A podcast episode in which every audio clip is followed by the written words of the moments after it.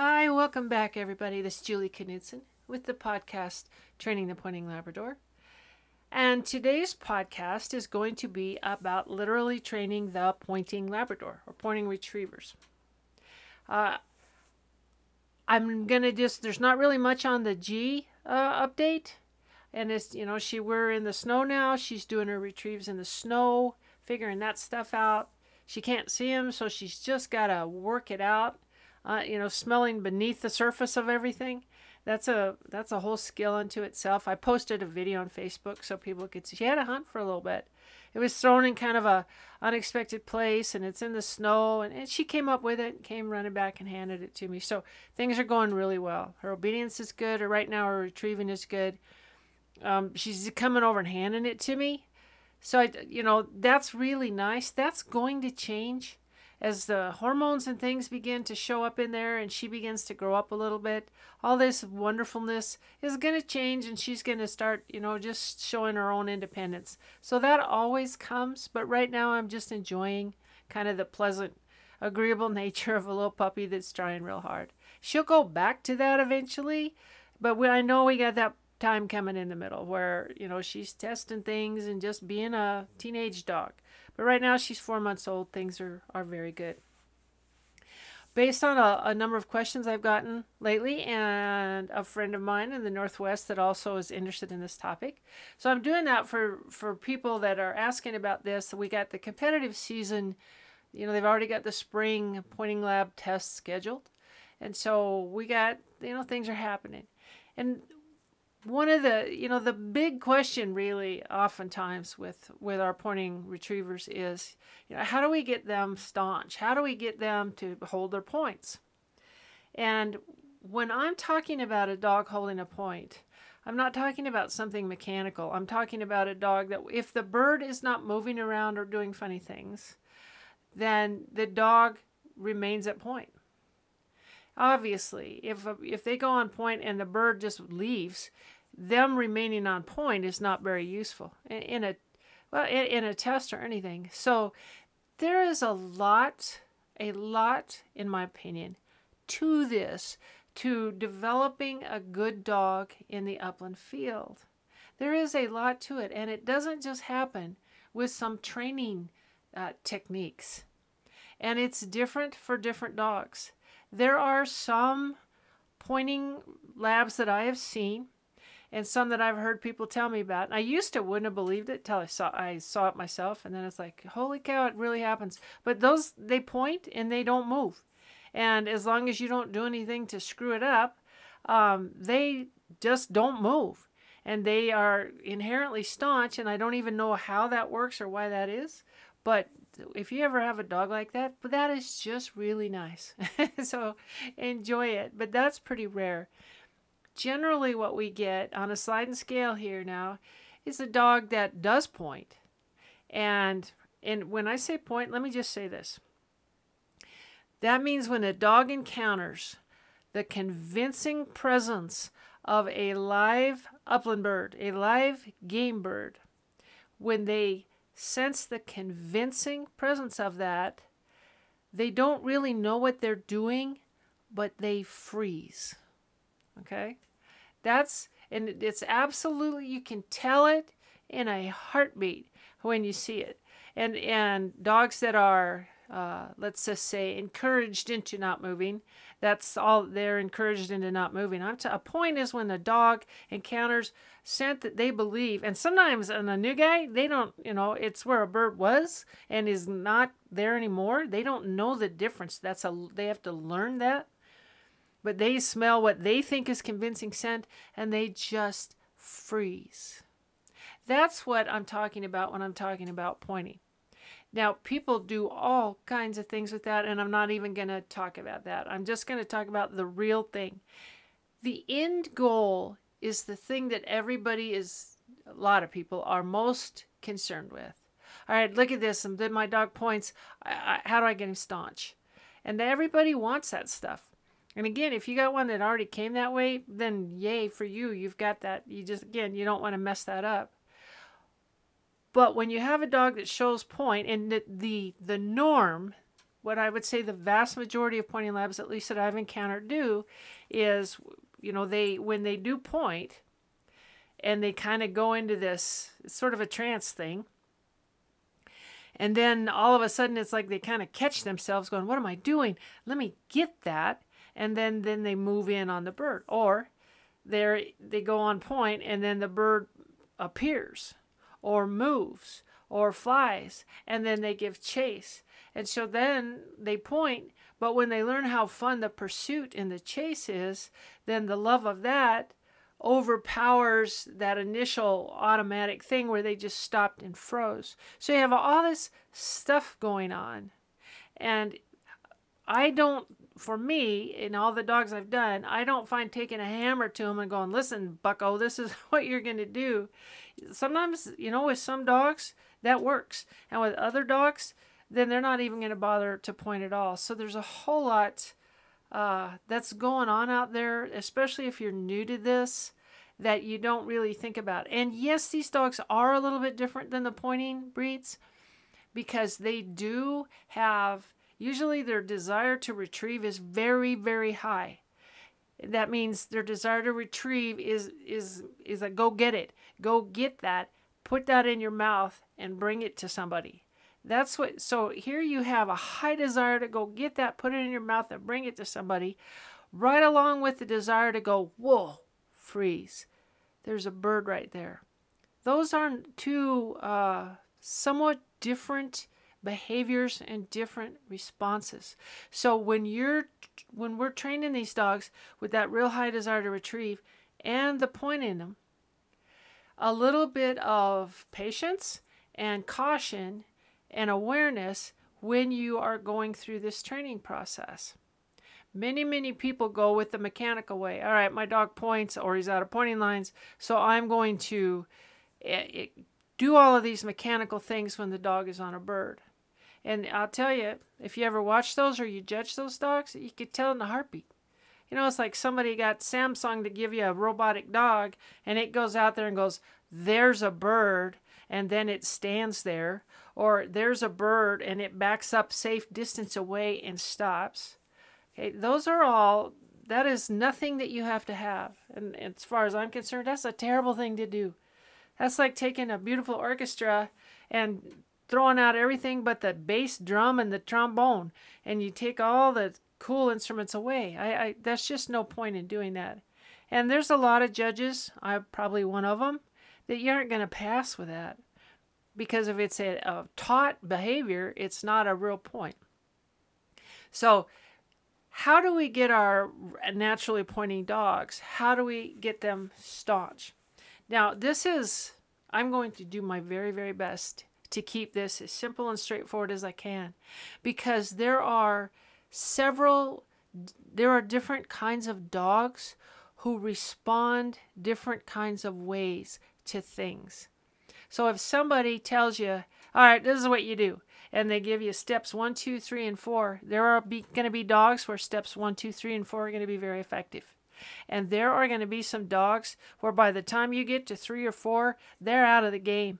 They're not, they may not even want to hunt anymore. They may not even want to point. When I've watched uh, some of the pointer guys, um, not they don't all do it the same. They're you know they do it all different ways too. But how they will break some of those pointing ducks, oh my goodness! For one, I could not do that to anything. So that's part of my deal. Is I that's I'm just that's not my thing. Is to be that uh, pressure filled and forceful, teaching a dog. You know this is what you're gonna do or else. Um, and then some of the ways would be so overwhelming to some of our, I don't know, kind of thinker, heavy thinker type uh, retrievers that it wouldn't really compute to them. So, what you do, you have to make sure that what you do when you're training dogs in the upland field, that it dovetails with the other stuff you're doing. I fully disagree with people. I've seen it many times on the internet. You know, what do I? How do I train my pointing lab? Well, train him like a retriever first, do all that, then go train him like a pointer second, and you'll get it. And I, I again, I'm sure there are dogs where that's worked very well. but I have found that if you make sure that the training makes sense, all the stuff that you're doing all the way along, where they do, again, they dovetail. There's not like, all right, we have one set of rules over here, and over here we have a whole other set of rules. That would be as confusing to an animal, or, or basically not confusing and also they're going to go i don't understand this so i'm just going to kind of do my own thing or I, or you build up resentment and I've talked a lot about resentment in the upland field, and I see resentment in the upland field a lot. And what that is with people and their dogs, what that is, is they were enforcing some behaviors on the dog that did not make sense to the dog. And so, just like if it were you or me and somebody was making us do stuff and we could not see why, or it wasn't, didn't go with everything else, then we would be unhappy. So, being aware of what this is for your dog is one of the first things you have to understand. So, the first thing you have to have, the first thing you have to have on a dog, obviously, is the desire to go out there and and look for birds. Um, that goes without saying. Now, I'm not going to be talking about a, like a G. You know, when I put G on birds, as soon as I get the snow's gone and I can get her, I'm going to have have her on birds, and I'll tell you all about that. But there aren't going to be any rules, right? It's just like the last time she ate some quail. So I'm going to make sure we don't have anything to eat around there. And the birds are going to fly if she gets anywhere near them. Um, but there's other than there's no rules. I know she's going to chase them, and I'm not going to yell at her for chasing them, um, because this dog needs to learn that that you've got there are birds out there, and it's awesome to find them. And then, you know, if you just start shooting everything, whether they point or don't point, then they're going to do everything they can to get to that retrieve as fast as possible. So, unless there's really strong pointers, if you kind of have some point in there but not a lot and you shoot everything, you may just wind up just teaching them bust that sucker up because you're going to get it faster that way. So, that's something to be aware of on that. So that's what's going to happen with G. Then she's going to also be going along learning basic obedience. And again, when I say basic obedience, it's it's real. Sit means sit. Here means here. Um, so we're going to be working on that, and eventually we will also get over to collar conditioning, so that basic obedience applies close in or far out. But that's a dog. We're talking about a dog that's seven, eight, nine months, somewhere around there, where we start to be able to do that. So we want bird exposure, birds that are not catchable, birds that are not in cages, birds that don't smell like uh, oil from the garage. We want them to understand that there's birds out there and let them learn how to find them. Don't, again, this is not a mechanical thing. And I know a lot of you already know all this stuff.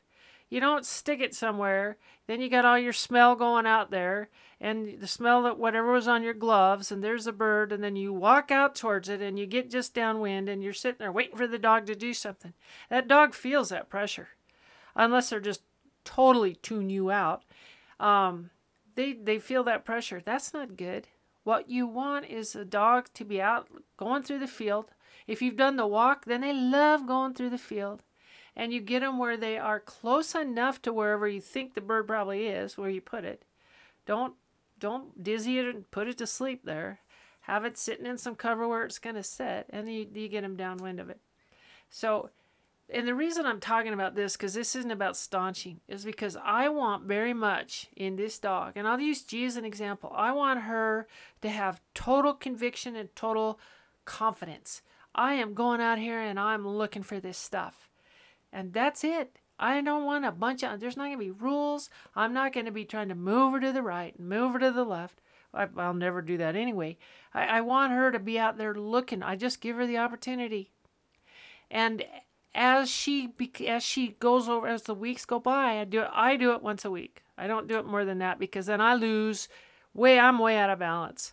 If I do a lot of upland and very little of the control work, then I'm fighting over on the control work because that's not near as fun.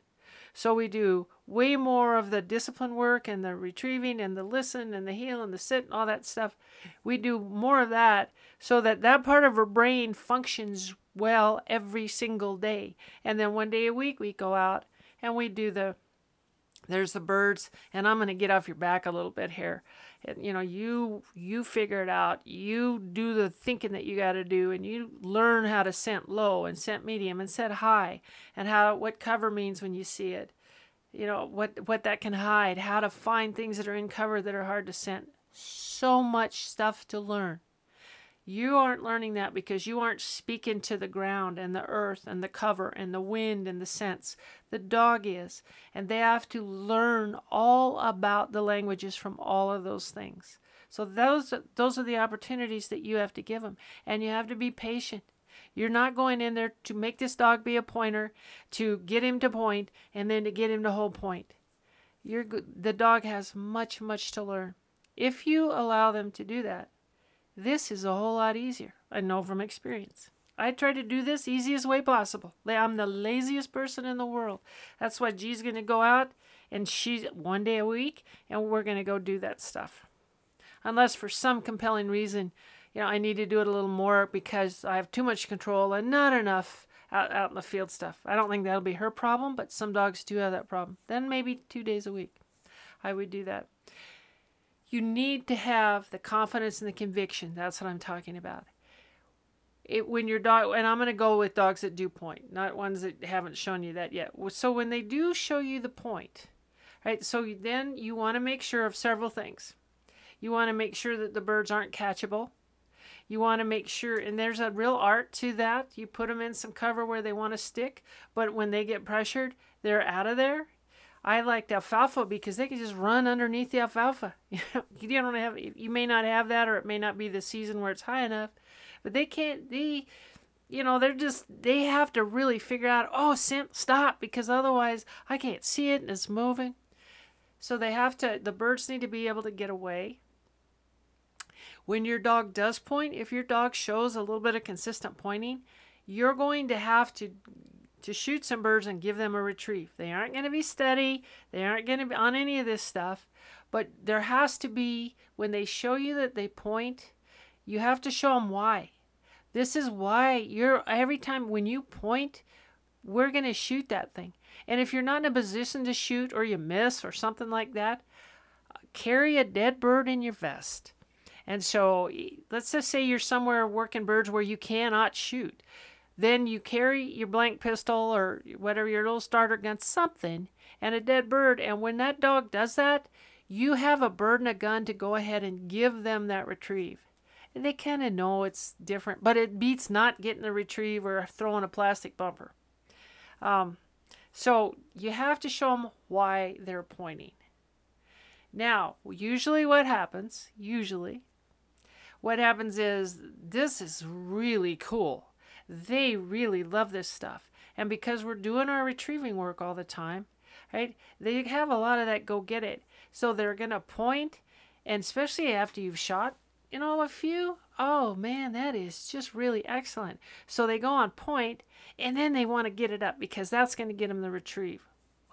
So in the beginning, you shoot to show them why they're pointing. But pretty soon they're going to try, they might start trying to produce that bird because they want the retrieve. So obviously, that's when you stop shooting the bird when they're just producing it so they get that. So now this is the hard part, folks. It really is. So with some dogs, um, you know, it might just you shoot a couple birds and then they're maniacs. So, so then we have to stop. With some dogs, you can shoot fairly consistently and they just still pointing a little better and better all the time. So them you can still keep shooting. It's a common sense thing, not a recipe. So when they point well, give them the reward. If they start to not point well, stop giving them the reward. Both sets of those dogs, when they get old enough, when you have the basic obedience, when you have the collar conditioning, electric collar, this requires that and you have the boldness and the conviction about the birds. Now, what we're going to do is we're going to teach them that they no longer chase birds that fly in the field. This is this is important, and every flushing dog and every pointing dog, and as far as I'm concerned, should be dechased, dechased. And I'm not going to go into that. That is an entire podcast unto itself. I've done it before, I've written about it extensively. And it has to be done correctly. It is not steady to flush. That is one of the results of it, but that is not what we're doing. That I mean that we are, but the intent is to remove the thought of chase out of the dog's head. This seems to be a very difficult thing sometimes for people. Again, uh, it's not steady to flush. I'm going to go get this dog steady to flush. It is a process through which we take this little dog that's very bold. If they're not, do not do this. They have to be very bold, kind of becoming a problem because now the bird comes up and flies, and there they are, man. They are going all the way across wherever, and now you got to go get them and get them back. Not a place to put a cord either. There are no cords in my dog business here now. We are long past that. And I don't use the cords out in the field anyway. Um, not saying it can't be successful. I just don't. So I have, let's say it's G now, and she's force fetched and collar conditioned, and and she's going to be very bold in the field, and now she's chasing everything everywhere, and and point or no point. This is where it doesn't make any difference. Now we're going to teach these dogs when a bird comes up, you're done. The only time is if that bird is shot and dropped. It's the only time you go and get it. So when this process is done correctly, what is done is you remove the thought of chasing completely. So that's what I'm doing. So when you remove the, the consideration of chasing, obviously they're steady to flush. If you remove the consideration of chasing, then when they're out in the field and one goes flying across from somewhere else, they aren't going to go after that either. It's a, oh, bird flying. Nothing's happening. It's not mine. And so when you remove the chase thing, there are 10 zillion places where this is highly useful. Right? One is if they bump a bird accidentally, it's just there it goes. They can't, there's nothing, you know, they don't chase that. When the bird comes up that they've pointed, we don't go after that. If there's no reason and when you do this correctly and i'm going to just emphasize that again read it in the book. Go down way down the list on the podcast on that. It's so important to be done correctly. And when when you do that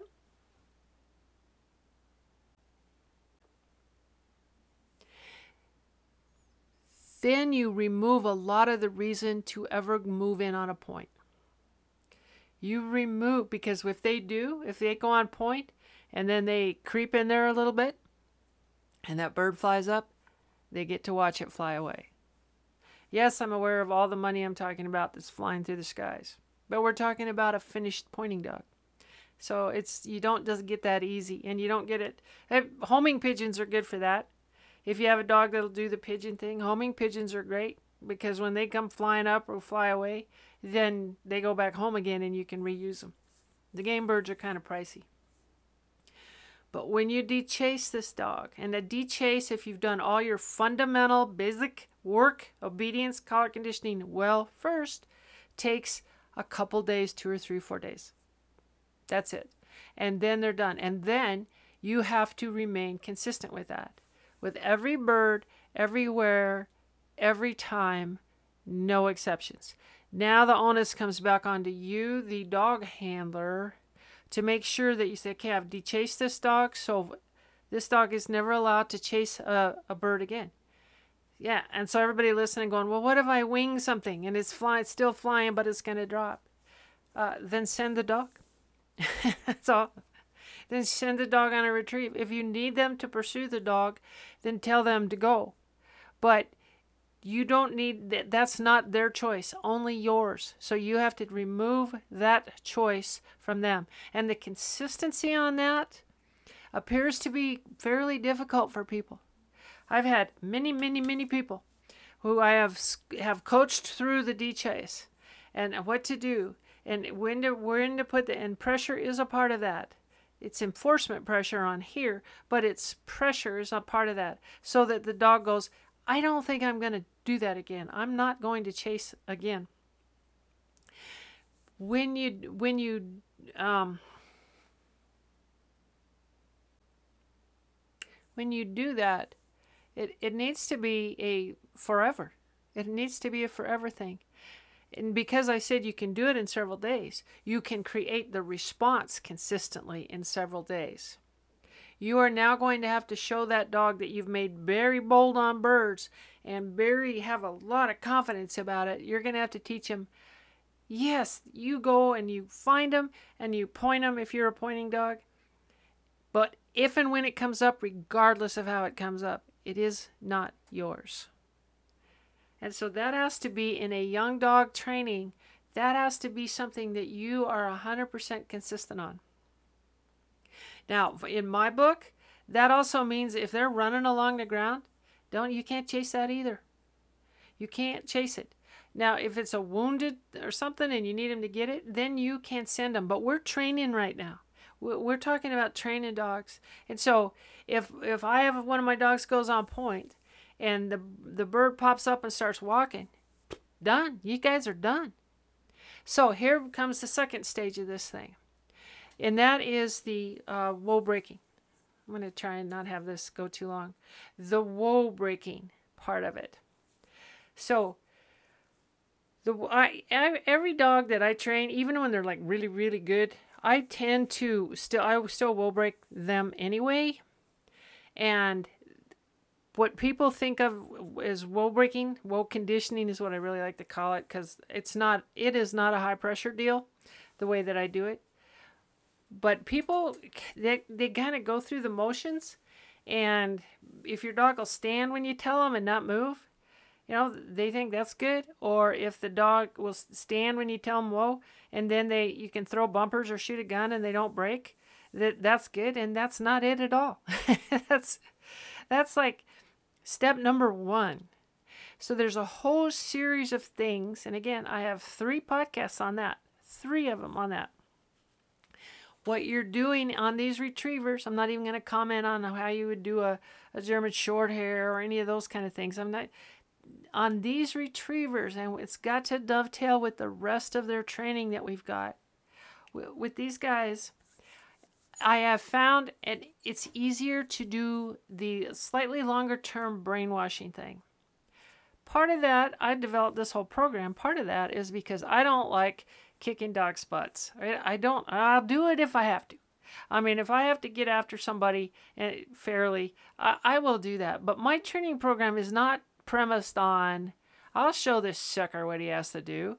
Um, every now and then there's a dog I've had to do some of that with, but that is not my training program. And most people um, are far more comfortable taking a little bit more patient, brainwashing route to get these dogs uh, to the final thing. And so that's what I offer here. I don't say it's the only way to go. It's probably not if you're an impatient kind of a person. But when you whoa break these dogs, and again, go back to those podcasts and look at it, it takes a while because first, because you can teach them to stand there instead of sit after all the sit work we've done. If you teach them to stand there, that's a good thing.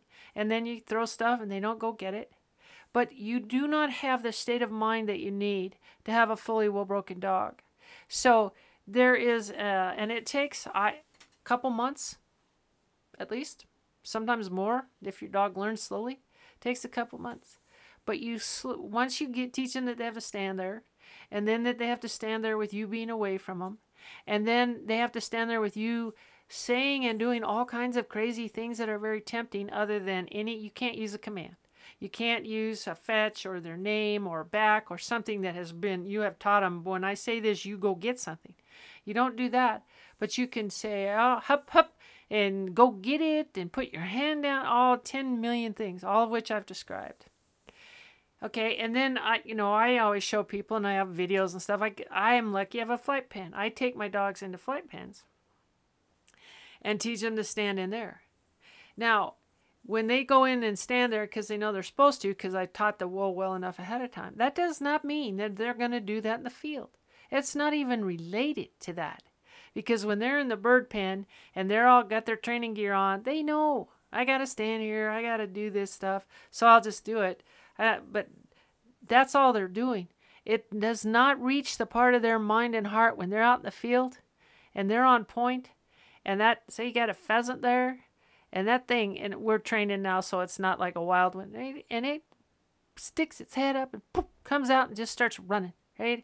Or it does that cackling thing and comes up flying, right? There, and you say, whoa. That's not going to happen. You can say anything you want because they're going to, your command is not going to overtake the desire to go get that bird. And that's the difference between what I'm talking about and what most people do is they should be so conditioned that you don't have to give a command when they're out there.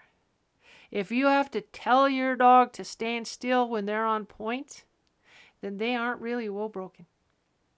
So you're out there battling with them. And if you have to tell them, then if you're not close or you don't have some way to enforce it, they may just decide to do what they want. So here's the staunching up part for the guys that are a little bit more advanced. So, this whole whoa thing, and it takes time, is to change what's inside of their head. And with these retrievers, we don't change what's inside of their head by super high pressure knocking them upside the head. We might make them fearful and concerned as long as we're around, they have to do the right thing. But what you want is a dog that's going to go out there and point and not move and doesn't have to be told what to do. So let me offer several things for dogs up at this level to do. Now they need to be dechased. You need to just not even be worrying about them. Not if if you're kind of worrying and holding on, then go back and get that done correctly because it just needs to be a thing you don't even have to worry about. And then when you do your whoa stuff, right? You don't just teach them to stand still and do what you say. You have to teach them that they're standing there and you're going to do some of the most insane, crazy things or unexpected things or extraordinarily tempting things, and you want them to mentally push back from that. I'll give just a couple examples, telling a story on a couple people that know. I have one of my best clients, he has two four times. Um, and he was getting ready to run his dog and all the upper level stuff. And and I had he's on the if anybody's ever seen my videos of the whoa breaking he's on that. And you know I said so you got him? Is he all is he done? And he wasn't whoa broken on the video. He was just demonstrating steps that you go through including in the bird pen. And I said is he you know is he pretty whoa broken? Yeah. Yeah he was. And so I said well let's let's see. And so he put him on there and he stepped away so we were throwing bumpers and shooting guns and and you know all this stuff, and he just stood there. And so what I did, and this is a dog I had a little to do with part of his training, I just went and went, hep hep, which always means, hey, I'm gonna throw something, and he took off. So, so was he well broken? No, not fully anyway. And so, needless to say, after that, he was. You couldn't get that dog off. And I've had a couple other clients where I sent them off to whoa break their dogs, and so I go test them, knowing I can always find something wrong, you know. And there's like uh, Sarge, man. I was gonna. He has his first dog, so he doesn't really know what he's doing, right? I'm gonna go over there and show that he doesn't know. And there was not a thing in the world that I could do to get that dog to break. I don't know what all he had done. They had done stuff in the house and stuff in the field and stuff everywhere where that man, when he heard whoa, that dog was like, I am not moving no matter what. Not because he had been subject to terrible pressure, but because he had been subject for quite a while to so much stuff to tempt him that there was no way he was going to do it. And he's a four time and he never failed Upland Field at all. Um, another one, um, that I had from somebody whose first dog I got there in, and they said, "Yeah, he's he's well broken when I got him." And I put my hand down over his head. I had thrown a bumper, walked over, put my hand down over his head, and said, "Get it," and he took off. so I said, "Nah, yeah, that dog's not well broken." So he got his next one in. I got another one, and he said, "All right, this one is. This one's well broken that I've sent you." So I did the same thing, threw the bumper, put my hand down, and said, "Get it." She just stood there. She just stood there. And the guns, oh, you could do all this kind of stuff, right? And I just walked out in front of her because these people are very affectionate with their dogs, love them very much.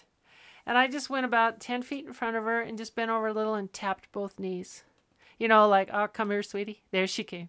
All right, so she she wasn't really wo- fully broken either because she was like, oh, well, that's love. I'll move.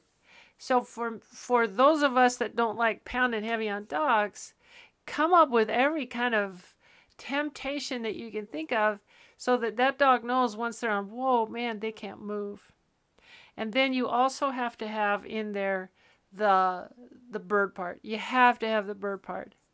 You know whether it's pigeons that you get from the the feed store or the you know the warehouses or something you've got to condition these dogs to the presence of birds, the smell of birds, the sight of birds, the sound of birds, the flapping of wings, all of that. And I've described a number of ways you can do that.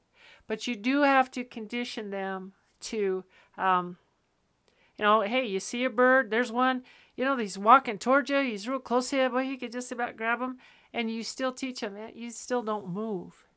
So the more time you take at this stuff, the more it's going to pay off. But we aren't there yet.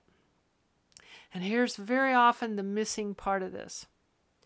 And I'm going to use another story of another four time and a client here. Um, so the dog it was well broken. You could do all stuff, right? You could you could get down in front of him and give kiss, kissy faces. Dog wouldn't move. You could do all this stuff. Um, he was he was very much that way. And so we were out in the upland field one time, and I bet people hate going the upland field with me. So we're walking out there. I really like this dog. And we're walking through the field, and he's already like a, I don't know, two and a half or three time grandmaster or something at this point. We're walking through the field, and he's a real good bird finder. He goes out, finds a bird, points. And I, I'm with my client there, and so he kind of, we start moving over there towards the dog, and he says, Whoa and the dog doesn't move, and the bird's fleshed up, shot, retrieved, and all that stuff. So we had another one to do, and I said, all right, don't say anything this time, all right? Let's just don't say anything. So he goes out, points his bird. Now I'm making him walk slow. Not that we were running, but we were kind of wanting to make sure everything was. He was hurrying before. I said, oh, let's just stroll on over, right? I mean, you're you're gonna have a four time here with. Let's just stroll on. So we say, and he doesn't ever say a word. And so we're not, and we're not letting three four minutes go by. Those people who do that don't do that. But but we walk over there, and he doesn't say anything. And the dog takes just a couple steps forward and stops. And I don't say anything. Takes a couple steps forward and stops. So, anyway, the dog was not staunch. Since nobody had told, you know, and I said, was what do you get out of that? What do you get out of that? You know, and, and it was because he was, he had done all the work and all the stuff, but he was over there instructing the dog to make sure everything was okay. Now, if you're trying to pass a test, do that. Go ahead and do that. But we were training. And so he was going to make sure that the dog did everything he said. So when when we removed the instruction, the dog, because he wasn't being instructed, went and showed us what he would do if he could do what he wanted. And that is to move and get, you know, how they do. They like to get, if they can, on all the planted birds that we train with, closer and closer and closer. So that is not a bird you could, a dog you could go hunt wild birds with because he would always want to be close if he could. Or, you know, he was waiting to be told what to do because so many of us in the field where we've done all this whoa work and we've dechased, I hope, and done all this stuff. And so now we're going to go out there and make sure it all stays. Make sure we make sure we've got all this going. So what you have to do, folks, when you're trying to get your dog honestly really staunched up is and you think you've done all your work, go out there and don't say anything. Do not instruct. And let the dogs tell you what it is they believe is okay. And then you go and you respond to that. And for example, what did what did he do? I don't actually I'm not sure what he did because I know, but he I think he went back and did some more whoa stuff. And I, I actually don't know. I'm trying to think what I would do on that. I, I yeah I hadn't been training him so I don't know. But I would just probably go back maybe with some more bird stuff, really tempting bird stuff, and you know just teach him. And also find a few times to correct him on moving on birds. And if i had to i would force him to fail and then do the it's a mild it's a low correction. It's a pointer guy kind of correction. Uh, english pointer guy kind of correction. It and i would get some corrections on that dog. And i would from that point forward stop talking out in the upland field including whoa if you're at a test i, I say whoa at tests Every judge that's ever judged me has heard me say whoa, and I don't say it in training, but out there I just want to be sure that we pass the test. And so I'll say it out there. But that's, I think, the missing part for a lot of people is you've got to take in your training the time to find out exactly what this dog tells you they really believe that they is okay to do and they will tell you, well, you've been telling me what to do and now you're not, so I think I'll just do this stuff. And then you respond to that that and you go back to your basics and you address it there. And it sometimes it's hard to know, you know, because but the guy when th- this big dog who's now four time and this this big guy he was like, "Well, since you're not saying anything, I guess I can go." So he was pointing out the weakness of the trainer. And so the trainer needs to see that and make their adjustments so that they can make sure that this dog is staunch. So if you think your dog is dechased or you think your dog is whoa broken or whatever it is you think, then step back and let them tell you. If they go if they're going to go move in on a bird, I always say fine, let them do it. I do that with all of my guys. they learn really quick. But it's like you want to move in on a bird after I have them dechased, right? And I have uh, my my work on there. We go out in the field and it's like you go ahead and tell me what you want to do and go right ahead and do it. You want to move in on that bird? That means I plant them light. You get a dog like that, get it where if they just move at all, hardly, that that this bird and that's all.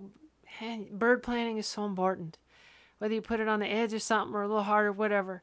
But anyway, it's like go ahead and move in because the minute you take a step towards that bird, we are right back on a really tough dechase. So I am going to say, you, you show me what you want to do, and I'll show you the consequence of that. And when you're consistent with that behavior, then and you do it with consistency and you do it repetitively every week, you go out and you do the same thing uh, you don't start out letting them show you. You've got you have to teach all those basics, and that's months worth of stuff. The dechase, you know, that requires again basic obedience, a good collar conditioning, boldness out in the field, boldness on birds, them a lot of conviction about what they're doing before you ever can dechase, and then the whoa stuff. Don't start. Don't whoa a young dog on a bird. They don't even know what you're talking about. They're still going. This is just so exciting. I just love this. So, how you plant birds and where you plant them, that's what you do. But when they get old enough and bold enough and have all that other stuff, now we're going to go in there and we're going to say, and here's the rules. And here's how this is going to work. And you, you dechase before you do any whoa stuff. And then once you've got the dechase, now your whoa stuff is going to be useful. But I don't do it in the field. I do it somewhere else and I go out in the field and just let them tell, give me the feedback.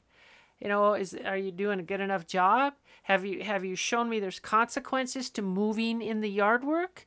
Have you shown me that stuff?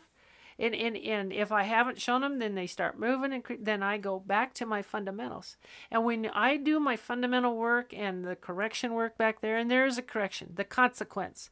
When you move or try to go after something, there is a consequence for that when I show them that there in in my yard work that I do, and that again, that's my bread and butter, man. That is my bread and butter. And we go out in the field, they are they're gonna tell me, you know, whether I've gotten the point across or not. But they are going to be have boldness and conviction. They're if they when they point, they're gonna point purdy because they aren't gonna go get in all kinds of trouble right there. If they do a beautiful point and then bust in on that bird, one, they can't chase it once they're dechased. I know the work I have to go do elsewhere. But I am not going to take that beautiful style and the conviction they have and just crush it with electrical pressure or cord pressure or whatever. Not going to do that. So the key to the staunching of these guys, they have to be pointers for sure. That they don't have to be just natural, stay there, never move pointers. It, it goes back to your fundamentals and do they dovetail with everything else you're doing and the patience and the consistency. Because there's a lot of dogs that it's taken me, I don't know, I, I've been working for a few months and I'm still getting the flash pointing and the flash pointing. So what happens then is I'll go back and that I love to be doing the handling stuff. I'll go back and be real demanding on that super structured, super listen to me, you know what I want, you have to do it stuff. Work them very hard there.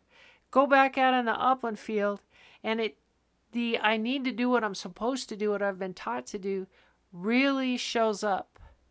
But if I haven't been as as demanding intellectually mentally demanding in my retriever stuff the handling and all that. If i have if it's kind of loose and kind of okay but a little bit sloppy then i'm going to have that same thing in the upland field. So for those of you guys that have the more advanced retriever stuff going where you've got the handling and all that you will find that that cor- correlates almost directly with how well they're doing on those birds not in terms of finding them or pointing them but after that, the good behavior on that, very intimately tied. And I have solved, assuming my whoa stuff was good enough, um, I have solved a lot of my upland pointing problems by the handling and the advanced retriever stuff because I am into the part of their brain that is saying, Yes, ma'am, I understand. I, re- I, re- I understand. I get it. I have to think. I have to be aware. I have to know what the rules are without ever detracting from their style, guys. That's the beauty of this stuff. That's why you do it separately. So, so a lot of the a lot of you gotta you gotta truly uh, chase. You have to truly well condition these guys, and it takes a lot. And different dogs require different things. Like I said, some you do the love stuff, boop, they break. Others, you know, it takes something else. But find out what makes them break and then change that thinking in their head. Go, you've got to do that. Then, so that's important. And then the other key part is over on the control stuff, on the steadiness. If your dog isn't steady on a mark, dang, yeah, I don't know how you can staunch him up in the upland field. I'm sure some people have. Uh, but I like to get in their heads over there on the control. You know, go when I say go, blind stuff. Stop when I say stop. Go again. Come straight back. When I have that kind of thinking really good, that's when my uh, I, I can do a lot, even a lot more on the staunchness and the pointing. So that's my version on staunching up finished pointing labs. Um, it's a little different than just all pointing dogs because we have that whole retriever part that sometimes makes it way easier to get stuff and sometimes doesn't. So that's the uh, the winter offering today. I hope that helps people and gets everybody ready. We have time between now and the test if you get going on that to be able to make some of this stuff happen for you. So everybody stay, take care. I hope to goodness everybody's snow and cold weather goes away and we get back to whatever used to be normal. Wouldn't that be nice? So I will be back with uh, someday a new G report. I can hardly wait to get on birds and be telling you all about that. We will be back with that as soon as we can.